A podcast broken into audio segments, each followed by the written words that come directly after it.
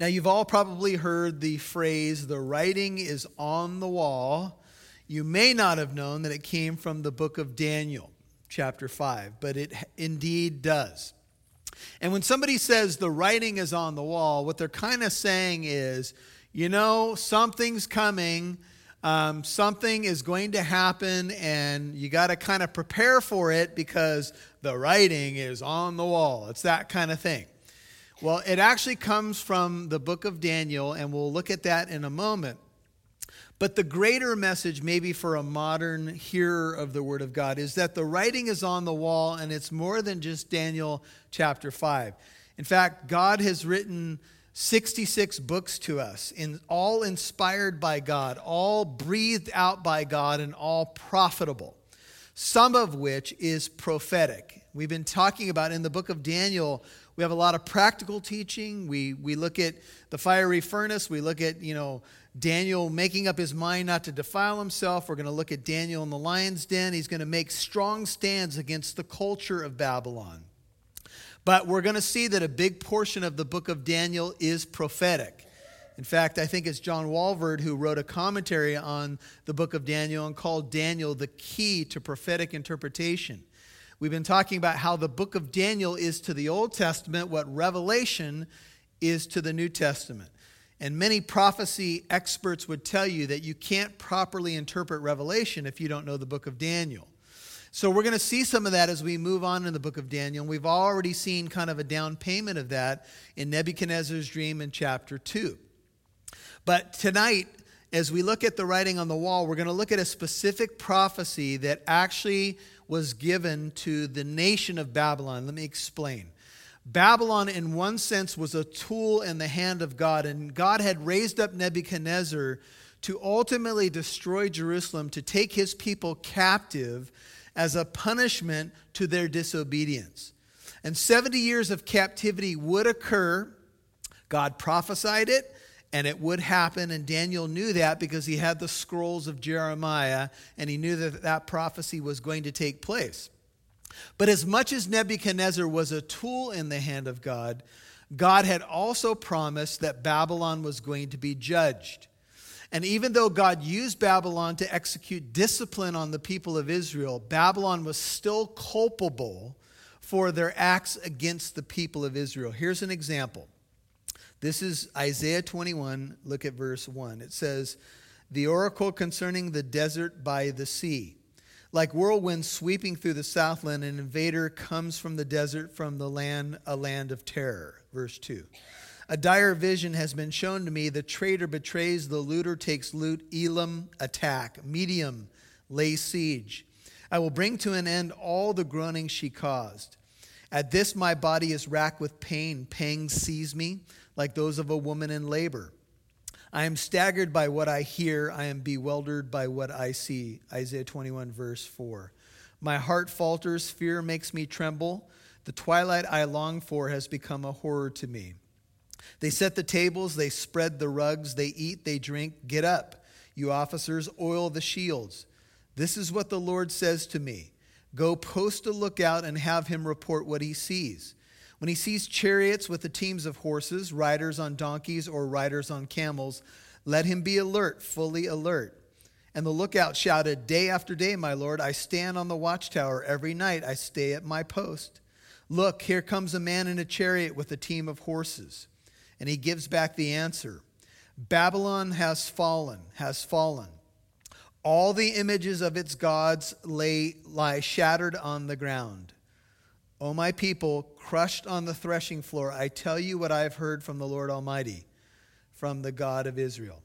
Now, many of you will recognize in uh, Isaiah 21 9 a phrase that is picked up in the book of Revelation Babylon, Babylon, fallen is Babylon. Because Babylon in the book of Revelation in chapters 17 and 18 represents a world system in defiance to God.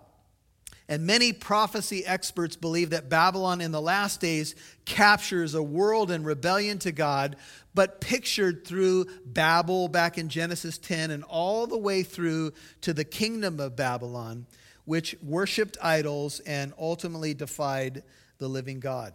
The next book to your right is the book of Jeremiah. Go all the way to chapter 51 of Jeremiah for another prophecy, you could say another writing on the wall against the kingdom of Babylon. We will see that this particular writing on the wall is against an individual king and against a nation. 5147 is where you want to be in Jeremiah. 5147 says, Therefore, behold, days are coming when I shall punish the idols of Babylon her whole land will be put to shame, and all her slain will fall in her midst. 51 48. Then heaven and earth and all that is in them will shout for joy over Babylon, for the destroyers will come to her from the north, declares the Lord.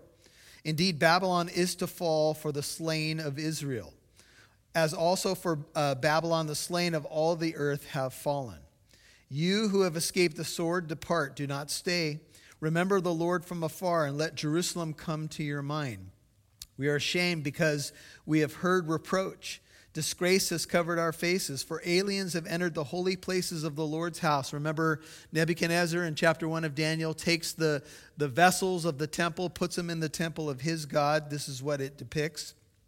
Therefore, behold, the days are coming, 52, declares the Lord, when I shall punish her idols, and the mortally wounded will groan throughout her land. Though Babylon should ascend to the heavens, and though she should fortify her lofty stronghold, from me destroyers will, destroyers will come to her, declares the Lord. The sound of an outcry from Babylon, and of great destruction from the land of the Chaldeans. For the Lord is going to destroy Babylon. Notice it's God behind the Medes and the Persians. In world history, the Medes and the Persians did destroy Babylon, but God is the ultimate power behind it. He will make a, her a, a, he will make her loud noise vanish from her. Their waves will roar like many waters. The tumult of their voices sounds forth. For the destroyer is coming against her, against Babylon. Her mighty men will be captured. Their bows are shattered.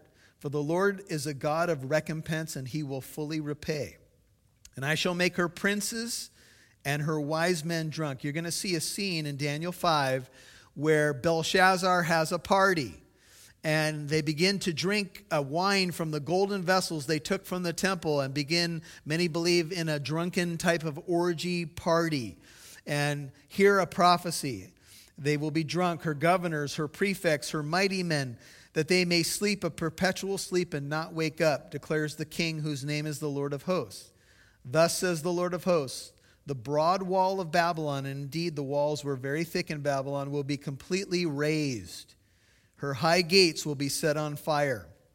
So the peoples will toil for nothing, and the nations become exhausted only for fire. Now, if you keep going to your right, you're going to get to the book of Daniel, chapter 5. And we do have a historical setting for what took place here. We have uh, a record in history of the night that Babylon fell to the Medo Persian Empire. And this is in accord with the dream that Nebuchadnezzar dreamed. He was the head of gold. There was chest and arms of silver. This is talked about a little bit more in Daniel 7 with, uh, I think it's a bear and a lion representing um, Babylon and the Medo-Persian Empire. I think I have that correct. But, but uh, we'll get more of that in Daniel chapter 7. But as we close Daniel chapter 4, we saw Nebuchadnezzar humbled, and uh, he gave praise to God which leads you to believe that he became a believer. Look at verse uh, 35 of Daniel 4. It says, All the inhabitants of the earth are accounted as nothing. He, God, does according to his will in the host of heaven. Among the inhabitants of the earth, no one can ward off his hand or say to him, What hast thou done? At that time, my reason returned to me, Nebuchadnezzar speaking. My majesty, my splendor were restored to me for the, for the glory of my kingdom, and my counselors and my nobles began seeking me out. So I was reestablished in my sovereignty, and surpa- surpassing greatness was added to me. Now I, Nebuchadnezzar, praise, exalt, and honor the King of heaven, for all his works are true, his ways are just, his ways just, and he is able to humble those who walk in pride. You might want to mark that. God is able to humble those who walk in pride. We're about to see it again. And it is believed that Belshazzar is most likely, the next king we're going to see in chapter 5, the grandson of Nebuchadnezzar. You're going to watch the scene tonight and you're going to wonder how is it that Belshazzar does not know about the God of Israel, about Daniel, about the things that his own grandfather said about the God of Israel. Why would he have a party like this? Why would he shake his fist at God? Why would he take the holy vessels that Nebuchadnezzar now seems to believe are holy and sacred and distinct from his gods. Why would he defile them just to impress his friends and nobles? But then I could throw out a lot of questions about what a lot of people do and why they do it. And I could add that I wonder why people, a lot of people do the things that they do when they're Christians. Can I get a witness? Why? Why? Why? Do you sometimes look in the mirror and ask that same question? Why? Why do I do that? Why do I act that way? I'm a Christian. I should know better. Well, Belshazzar had information, he had prophecies, he had his own grandfather, but apparently he did not get the message. This is an interesting prophecy. This is um, Jeremiah 27 7. It says, And all the nations shall serve him, and his son and his grandson, until the time of his own land comes. Then many nations and great kings will make him their servant. Mark down Jeremiah 27 7, where he prophesies the future of Babylon and the destruction uh, therein. And so Belshazzar is the ruler that we're going to meet tonight, a relative of Nebuchadnezzar, and the writing is definitely on the wall. Jesus uh, looked at the religious leaders of his day and he said, You know how to discern the appearance of the sky but you cannot discern the signs of the times. Matthew 16, 3.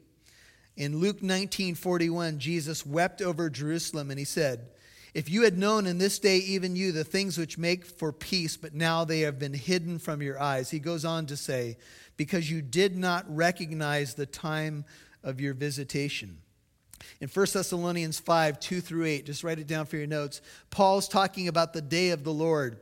And he says, The world, when the day of the Lord commences, will be saying as a mantra, peace and safety, peace and safety, but there will be no peace. Then sudden destruction will come upon them, like birth pangs upon a woman in labor, and they will not escape. But you, brethren, are not in darkness that that day should overtake you like a thief. You are sons of light. You are sons of the day. Paul says, Those who get drunk, get drunk at night. Those who sleep, sleep at night. But we are children of the light. We should not be overtaken by what overtakes those who are ignorant to the truth of God. Do you know your Bible? Do you know the signs of the times? Do you understand the writing on the wall? Can you discern what you should be doing in this very time, in this very hour? What should you be doing? You should be studying the Word of God. You should be reading it for all it's worth and applying it. That's what we're learning in the book of James, right? We should not have churches strewn across America who come in to hear a sermon for 30 to 45 minutes with no intention to leave and do anything with it. That's not what God has for you. What God has for you is to hear His word and respond to it. Now, we're not going to do that perfectly. We all know that. But to the degree that we apply God's word, we will be the better for it. This event that we're going to read about uh, tonight took place in 539 BC. 539 BC. I'll give you some exact dates in a moment. This is Daniel 5, verse 1. Belshazzar the king had a party. what a way to open up a chapter, right? I was reading a commentary, uh, and Billy Graham some years ago opened a, one of his famous evangelistic sermons with Belshazzar gave a party and invited all his friends. How many of you could say, man, that captures at least a portion of my life? a party, party, party. It was all, all about the next party, man. Uh, a lot of people use uh, just about every excuse they can to party. Oh, this is going on, let's have a party. Oh, this is going on, let's have a party. But Belshazzar had a party But sadly, it was the final party of his life. He was going to die. The Medo Persian army was heading towards his kingdom, but he believed that things were impenetrable. In fact, they say that Babylon boasted at this time in history that they had a 20 year food supply within the walls of the city, that they could feed their populace for 20 years. If an army was outside, they had these incredibly thick walls, they had the Euphrates River. They thought they were impenetrable. Oriental despots, says one writer, took great pleasure in hosting great banquets to display their wealth and splendor. You could compare Esther chapter 1. And so that's what Belshazzar is doing. He has a great feast, verse 1, for a thousand of his nobles or lords, and he was drinking wine in the presence of a thousand. He was likely on some sort of elevated platform Archaeologists tell us that what they've dug up in ancient Babylon reveals great halls that could easily fit a thousand people having some sort of gathering like this. So, this is nothing unusual. And here they are having a party. This uh, particular event happened on the night of October 12th, 539 BC. October, October the 12th, 539 BC. We learn from extra biblical sources, both in cuneiform and Greek. Uh, historians Herodotus and Xenophon, the Persians were poised on the plain outside of Babylon, ready to take the city. It may well be that Belshazzar did not know that they were close, or that he believed that even if they were out there, they could not penetrate the walls of the city. Jesus said, In the last days, when the Son of Man comes, it will be just like the days of Noah. They were eating, they were drinking, they were marrying, they were given in marriage until the day that Noah entered the ark and the flood came and destroyed them all. It was the same as happened in the days of Lot. They were eating, they were drinking, they were buying, they were selling, they were planting, they were building. But on the day that Lot went out from Sodom, it rained fire and brimstone from heaven and destroyed them all. This is Jesus. It will be just the same on the day that the Son of Man is revealed. Jesus says, when you read some of these stories, and by the way, Jesus believed these stories were literal. He believed there was a literal flood, worldwide flood. He believed that Noah got on a boat with his family. He believed that fire and brimstone rained on Sodom and Gomorrah. And I don't care what the liberal so called scholars say today about what they believe about these stories, I choose to believe Jesus. By the way, on Sunday, if you come, Jesus believed in Jonah and a big fish. What sort of fish was it? I don't know. But it was big. And it swallowed a prophet. And he came to his senses in the midst of a fish. More to come on Sunday. I hope you're here. But anyway, Jesus said it's going to be that same way. In fact, when Lot uh, went to his sons in law and told them to get out of town, they thought he was joking. They thought he was telling them a whopper. What do you mean the city's going to be destroyed? Until all of a sudden, ah, right? And that's kind of how the world, and we're going to see Belshazzar's attitude is. Oh, nothing's going to happen. Or maybe Belshazzar had this attitude. Maybe he thought his demise was coming, so he embraced this saying Eat, drink, and be merry, for tomorrow we die. So maybe that's why he was parting it up. Whatever the case may be, uh, this does seem to be a sneak attack on the part of the Persian army and Belshazzar's writing was on the wall. Why was he so impervious to the danger that was coming? Karl Marx said that, the, that religion is the opiate of the people. Listen to these words. He meant that religion puts us to sleep so that our oppressors have less trouble maintaining their supremacy. But Marx got it exactly backward. It is not religion that drugs us, it is sin.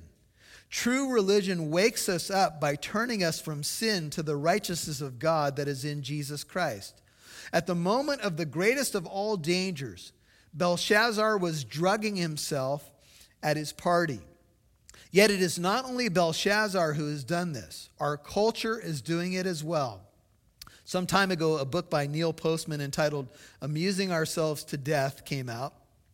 Public discourse in the age of show business appeared in American bookstores.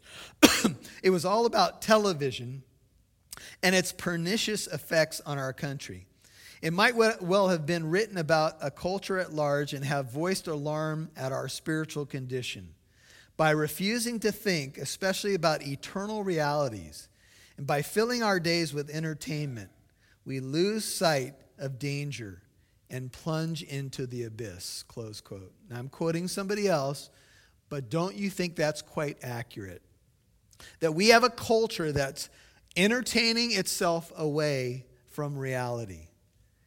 But if you can see the truth tonight and wake up to the realities of the kingdom of God, you will see more clearly than you've ever seen before. Belshazzar tasted the wine, verse 2. He gave orders to bring the gold and silver vessels which Nebuchadnezzar, his father, just a side note, in Hebrew and in what would be considered uh, the Chaldean language of uh, Aramaic here, there is no word for grandfather or grandson. So when you see father, it could well be several generations. So just so you understand, that's why some believe that this is a grandson of Nebuchadnezzar.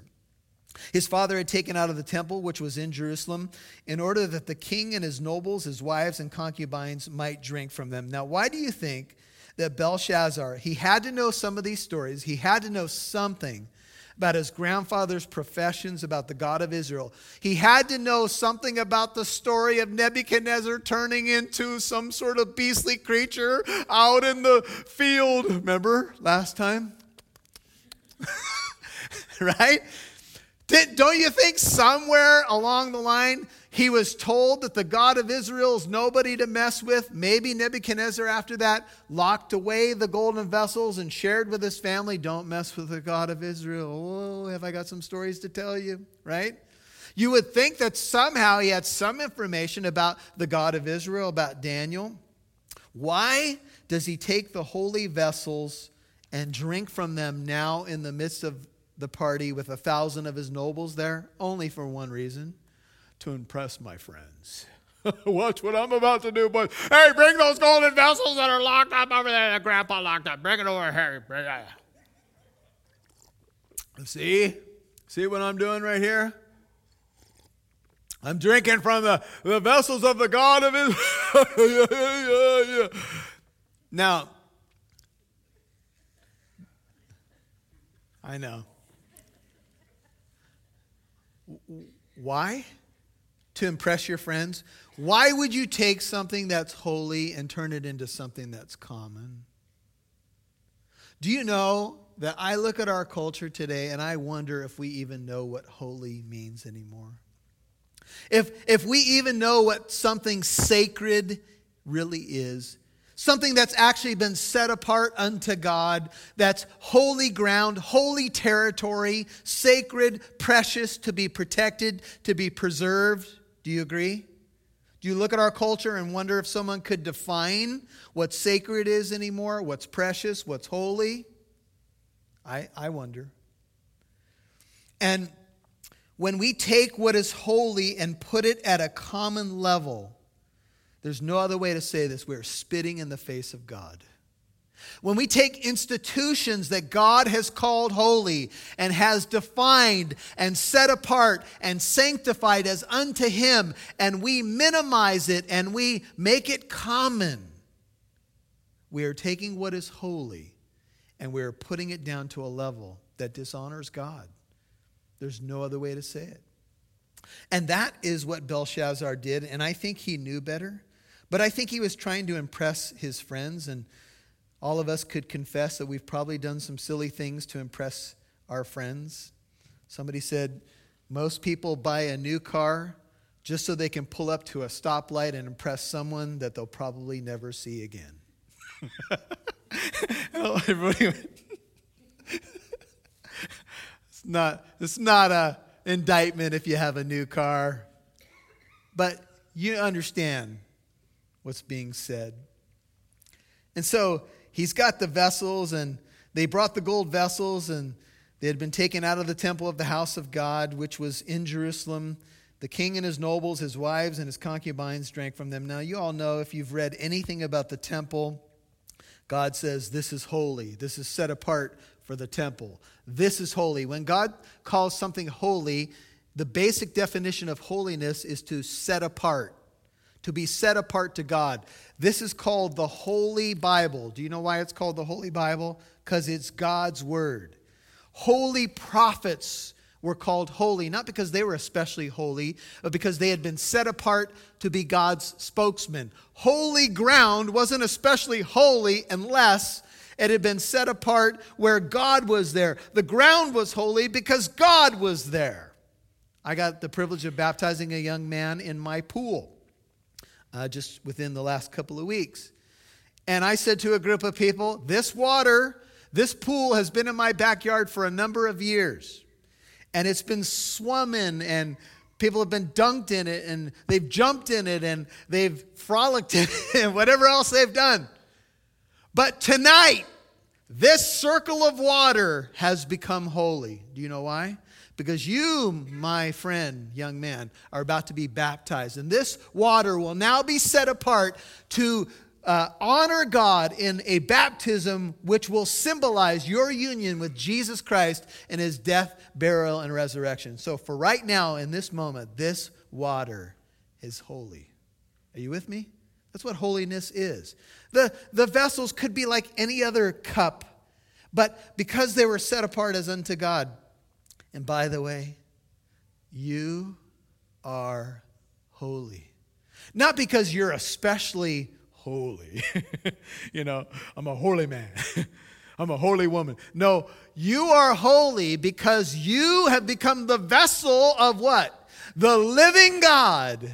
You are the temple of the Holy Spirit. Do you believe that tonight? You have been set apart unto God for good works that God prepared that you should walk in them. You are holy. And because you are holy, God wants you to behave differently because He has set you apart for His kingdom, for His purposes. To be a vessel sanctified for the Master, useful for good works as Paul writes uh, to the Thessalonian church, this is 1 Thessalonians 4 4, he says, Each of you should know how to possess his own vessel or body in sanctification and honor, not in lustful passion like the Gentiles who do not know God. If a man cleanses himself, says Paul in 2 Timothy 2:21, from these things, youthful lusts and wickedness and all that stuff, he will be a vessel of honor, sanctified, useful to the master. You're the temple of the living God. Well, Belshazzar was having his party and he was drinking. Verse 4 they drank the wine and praised the gods of, uh, gods of gold and silver, of bronze and iron, wood and stone. So they had the holy vessels, they're drinking the wine from them, mocking God. But as they drank from that which was holy from the Jerusalem temple, they began to praise the gods of gold and silver and bronze and wood and stone, which the Bible says cannot speak, cannot hear, have no emotion. They are nothing.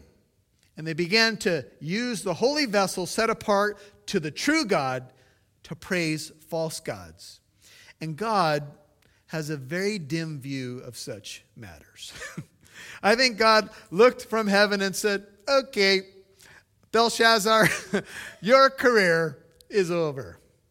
And so notice what happens. Suddenly, the fingers of a man's hand emerged and began writing opposite the lampstand, verse 5, on the plaster of the wall of the king's palace. And the king saw the back of the hand that did the writing. Can you imagine this? Yeah, we praise the gods of silver and gold and bronze. Look at what we're doing. And all of a sudden, a hand shows up, probably a disembodied hand. That's what the text says, and begins to write on the plaster wall. Now, if you're the king, saying this is suddenly, this is not like a, uh, you know, get ready for this or anything. This is suddenly, all of a sudden, the hand's there.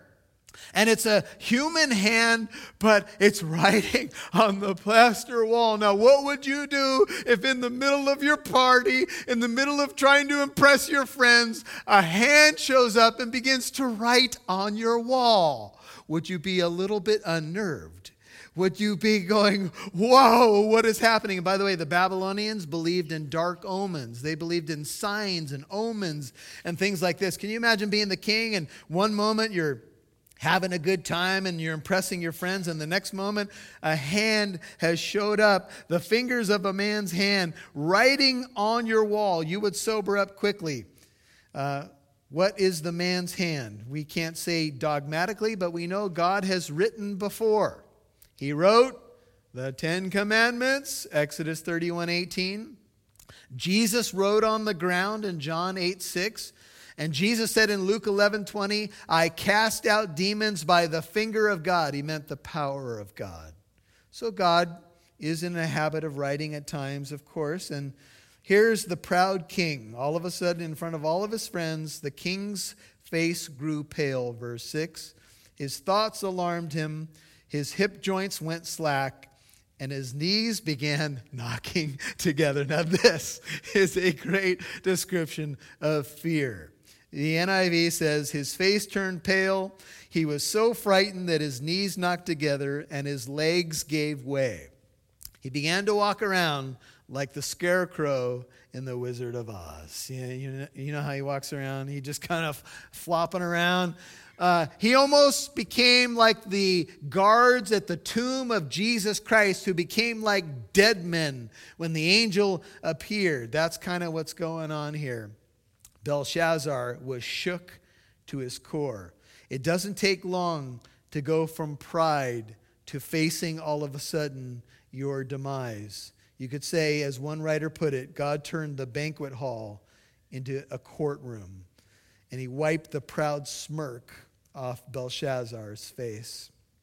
And the king called aloud, verse 7, to bring the conjurers, the Chaldeans, and the diviners. How many times do these guys have to be called and fail until somebody figures out, hey, let's just get Daniel. Let's skip some of the, the other guys who are just going to blow it anyway. But he calls for him, and he called aloud, help! Hey, send, for the, send for the guys who know the omens and the, the secrets. Send for the, get them on in here. And any man who can read this inscription and explain its interpretation to me will be clothed with royal purple. That's a that's a royal robe there, have a necklace of gold around his neck, and have authority as third ruler in the kingdom. Bible students, note that he says third ruler. We'll come back to that in a second.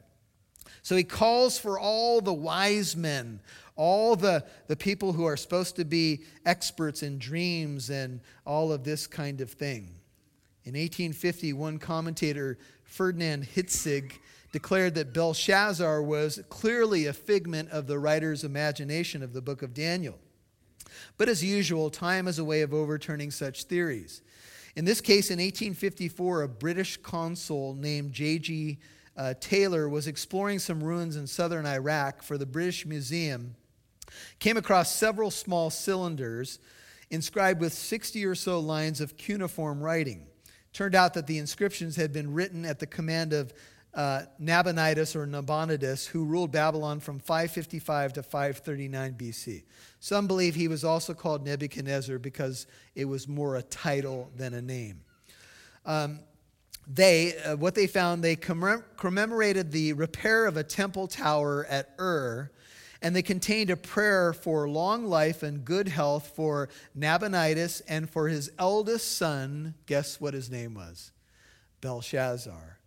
After this discovery, several more finds produced the name Belshazzar, calling him the king's son or the crown prince. According to one account, Nabonidus or Nabonidus entrusted his kingship to Belshazzar. Excuse me for a moment. Here's what the skeptics do they read a book like this and they say, Oh, archaeology has never shown that someone named Belshazzar was ruling ancient Babylon during these years. So your Bible's not true. Go do something else. Throw away your Bible. And then you know what inevitably happens? They start digging around these areas and then they find something that disproves the skeptic's theory. And the skeptic is then confronted and said, uh, uh, Sir, excuse me, but we just found the name Belshazzar, and he was the king's son and probably ruling in his stead as the king was out fighting a war. What do you think of that? You know what the skeptic does? Oh, I'll move on to my next thing that I want to nitpick about the Bible. And every time it's been said that the archaeologist turns over the spade, the Bible is proven again to be reliable, reliable, reliable. In fact, the Bible just continues to back up what secular history tries to catch up with that the Bible says. So do not listen to this garbage. And you know sometimes we turn on the television and we get all these interesting theories about this and that and the question of the biblical authenticity. And did paul really know what he was talking about? And maybe the cultural context was the determining factor of the you're like ah!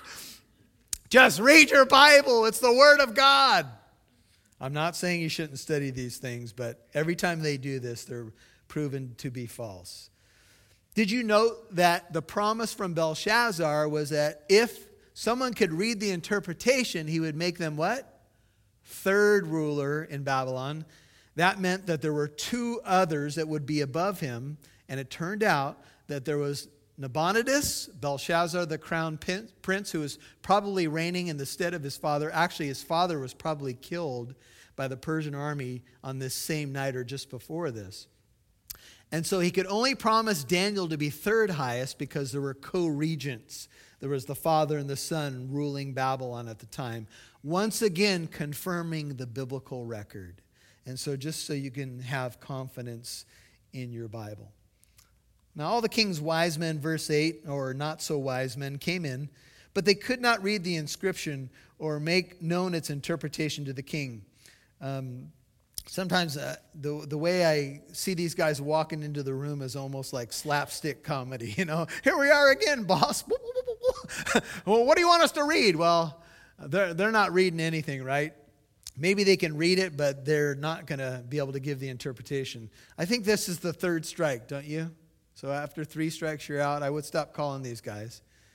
But the king, King Belshazzar, was. Uh, it says, All the king's wise men, they could not read the inscription or make notes in, in its interpretation to the king. King Belshazzar was greatly alarmed. His face grew even paler, uh, if that's possible, to become more pale, more blood drained out of his face. His nobles were perplexed. And the queen, this is the queen mother, entered the banquet hall. She apparently heard what was going on. Because of the words of the king and his nobles, the queen, the queen spoke and said, O king, live forever. That's not going to happen. Do not let your thoughts alarm you or your face be pale. Now, I can appreciate what the queen mother was saying, but it was time to panic. Here's what she says There is a man in your kingdom in whom is the spirit of the holy gods or the holy God. And in the days of your father or your grandfather, illumination, insight, wisdom, like the wisdom of the gods, were found in him. And King Nebuchadnezzar, your father, your father the king, appointed him chief of the magicians, conjurers, Chaldeans, and diviners. Everybody pause. Look up for a second. How does he not know about Daniel? Are you kidding me? Why is it that the queen mother has to inform him that he's got somebody like Daniel in his kingdom? This means that Daniel is no longer head of the wise men. Maybe he's, you know, been put somewhere else. I don't know why or why he doesn't know about Daniel, but he doesn't. This was because an extraordinary spirit, knowledge, verse 12, insight, interpretation of dreams, explanation of enigmas, solving of difficult problems. Wouldn't you want this guy on your team? Were found in this Daniel, whom the king na- named Belteshazzar. Let Daniel now be summoned, and he will declare its interpretation. Then Daniel was brought in before the king. 13. The king spoke and said to Daniel, Are you the Daniel who is uh, one of the exiles from Judah, whom my father the king brought from Judah? I think Daniel probably just nodded. Now I have heard about you that a spirit of the gods is in you, and that illumination, insight, and ex- extraordinary wisdom have been found in you. Just now, the wise men and the conjurers were brought in before me that they might read this inscription and make its interpretation known to me. But they could not declare the interpretation of the message. But I personally have heard about you that you are able to give interpretations and solve difficult problems. Now, if you are able to read the, the inscription and make its interpretation known to me, You will be clothed with purple and wear a necklace of gold around your neck, and you will have authority as the third ruler in the kingdom. Now, by the way, Daniel's probably about 80 at this point. Then Daniel answered and said before the king, Keep your gifts for yourself, give your rewards to someone else. However, I will read the inscription to the king and make the interpretation known to him. Now, I think Daniel, he's 80. He's like, been there, done that. Yeah, yeah, yeah, yeah, yeah. Okay. I'll make known to you the interpretation, but you can keep your gifts. You can give them to somebody else. By the way, you're going to be dead Something like that. So he says, O king, the Most High God granted or gave sovereignty, grandeur, glory, and majesty to Nebuchadnezzar your father. And because of the grandeur which he bestowed on him, all the peoples, nations, and men of every language feared and trembled before him. Whomever, whomever he wished, he killed. That is almost everyone except Shadrach, Meshach, and Abednego. And whomever he spared, he wished, he spared alive. Whomever he wished, he elevated. And whomever he wished, he humbled. But when his heart was lifted up, and his spirit became so proud that he behaved arrogantly, he was deposed from his royal throne, and the glory, his glory, was taken away from him. He was also driven away from mankind. His heart was made like that of the beasts. His dwelling place was with the wild donkeys. He was given grass to eat like cattle. His body was drenched with the dew of heaven until he recognized that the Most High God is ruler over the realm of mankind and that he sets over it whomever he wishes. Mark that, Bible students. Yet you, his son or his grandson, Belshazzar, have not humbled your heart, even though you knew all this. Now that tells us something, doesn't it? It tells us that Belshazzar knew this story. He knew about Nebuchadnezzar being humbled. But here's, I think, the kicker of it all those who don't learn from history are bound to repeat it. Have you heard that before? Do you know why you've heard that before? Because it's true. Those who don't learn from history are bound to repeat it. And we've seen it in the book of Daniel. And Daniel, bold, he addresses the king, but he says, Look, you haven't humbled your heart. You knew this, but you've exalted yourself against the Lord of heaven. 23. And they have brought the vessels of his house before you you and your nobles, your wives, your concubines have been drinking wine from them. You have praised the gods of silver and gold, of bronze, iron, wood, and stone, which do not see, hear, or understand. Write down Psalm 115, verses 1 through 8. But the God in whose hand your life breath and your ways you have not glorified. If you have an NIV, it says, But you did not honor the God who holds in his hand your life and all your ways. This brothers and sisters, is one of the most powerful Bible verses I think I've ever come across. God holds in his hand our very life breath and all our ways. Do you think that most people walking around our city believe that tonight? Do you think that most people who live in our country believe that God holds their very life in his hands? Their very breath is a gift. Each breath is a gift from God. Well, that's what Daniel told a king who could have killed him right on the spot. Can I apply it to us? Why is it that we don't learn from history? Why do we have to repeat the same mistakes over and over again? Why do we keep circling around without taking the off ramp, take the off ramp. I don't know. I, I kind of like the sights around here. I don't think I'm going to take the off ramp. And we go around and around in habitual sin patterns, knowing that the same thing that bit us the last time will bite us again. This is the struggle. And so Daniel's before the king and he says, Look, man, you've mocked God. Here's the unvarnished truth the hand was sent from him, and this inscription was written out. Therefore, he sent the hand and wrote the inscription NIV. Here it is. Now, this is the inscription that was written out Mene, mene tekel, upharsin, or upharsin. Mene means numbered, It uh, has a repetition for emphasis, so it could be numbered, numbered, or counted, counted. Reading in this language from right to left. Tekel means weighed or assessed. The king did not measure up. And upharsin, the plural of Peres, verse 28, means divided. So it's mene, mene tekel upharsin. Now, the magi who were brought in, do you think that they knew the language? I think they did. So here's the interpretation. This is the message. Mene, God has numbered your kingdom, your days are numbered, and put an end to it. Tekel, you have been weighed on the scales and found deficient or wanting. Peres or Upharsin, your kingdom has been divided and given over to the Medes and Persians. Have a nice evening. now, hey, look, if you're a prophet of God and you've been asked to give an interpretation, hurry up, bring that Daniel guy in. I know he can figure it out. All right, King, you might want to sit down for this one. oh, by the way, uh, let me straighten you out on a few things about what you've been doing. You've been dishonoring God. Here's the interpretation you, Your uh, days are numbered. In fact, it's over. You've been weighed in the scales and you've been found deficient.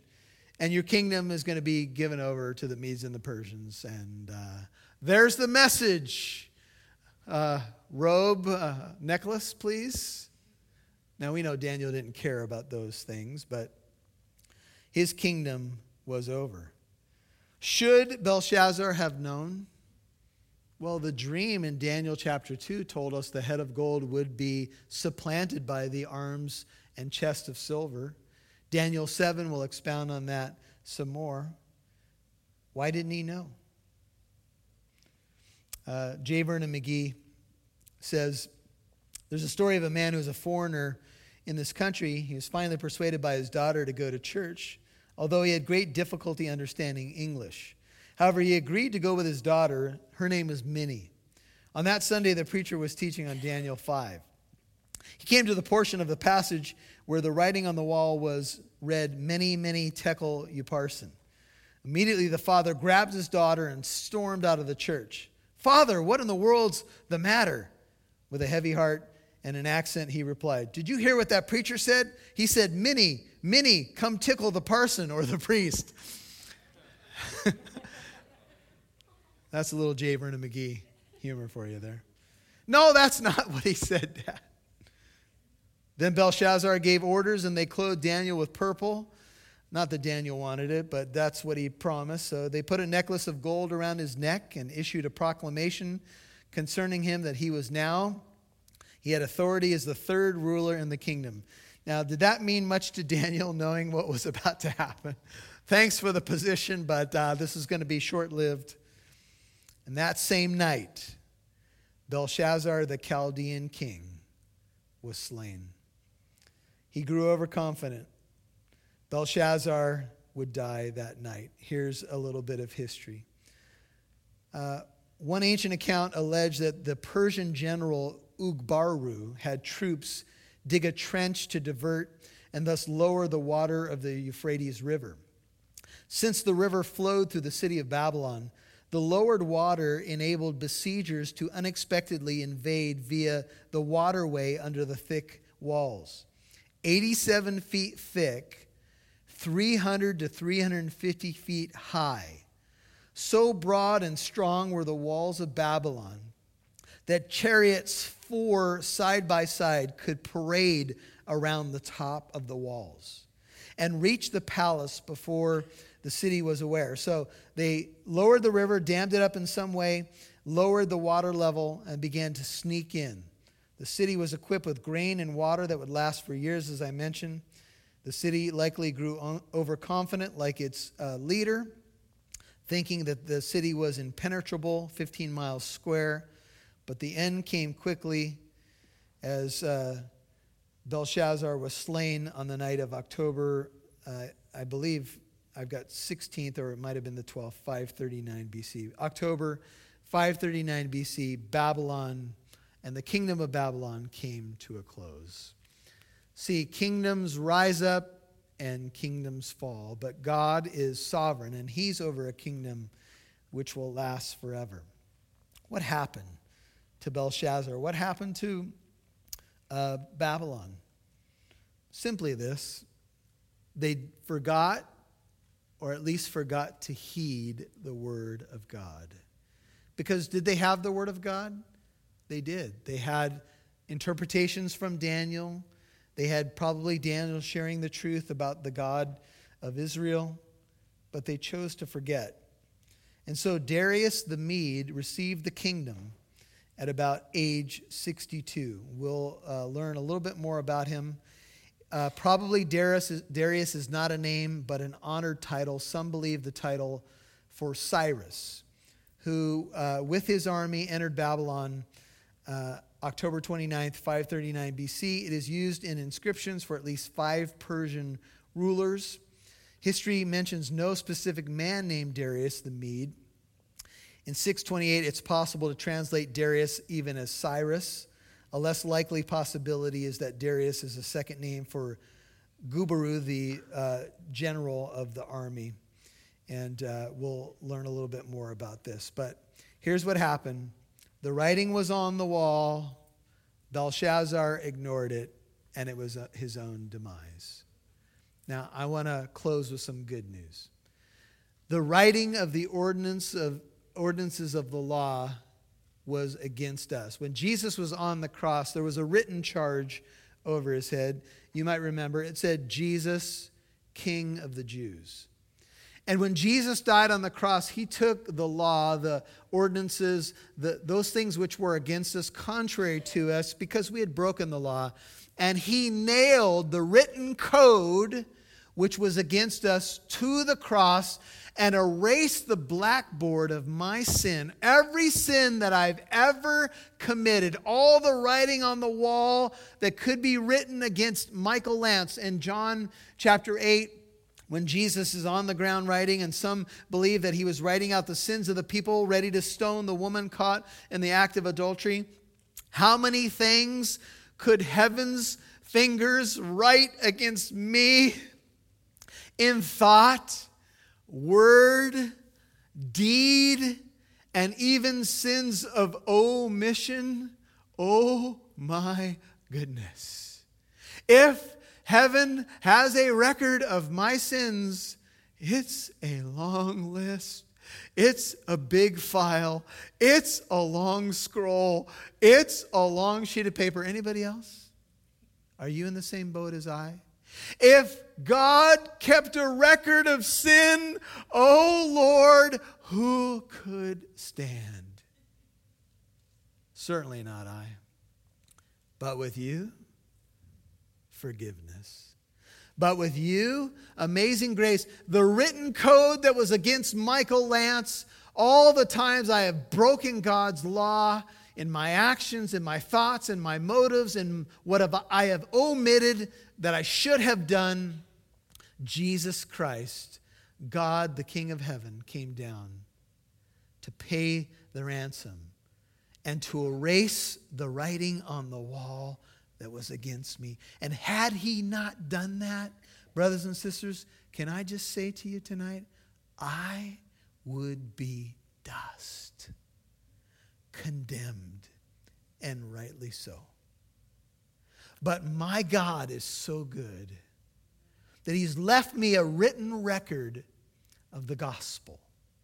And the blood of Jesus Christ cleanses me from all sin.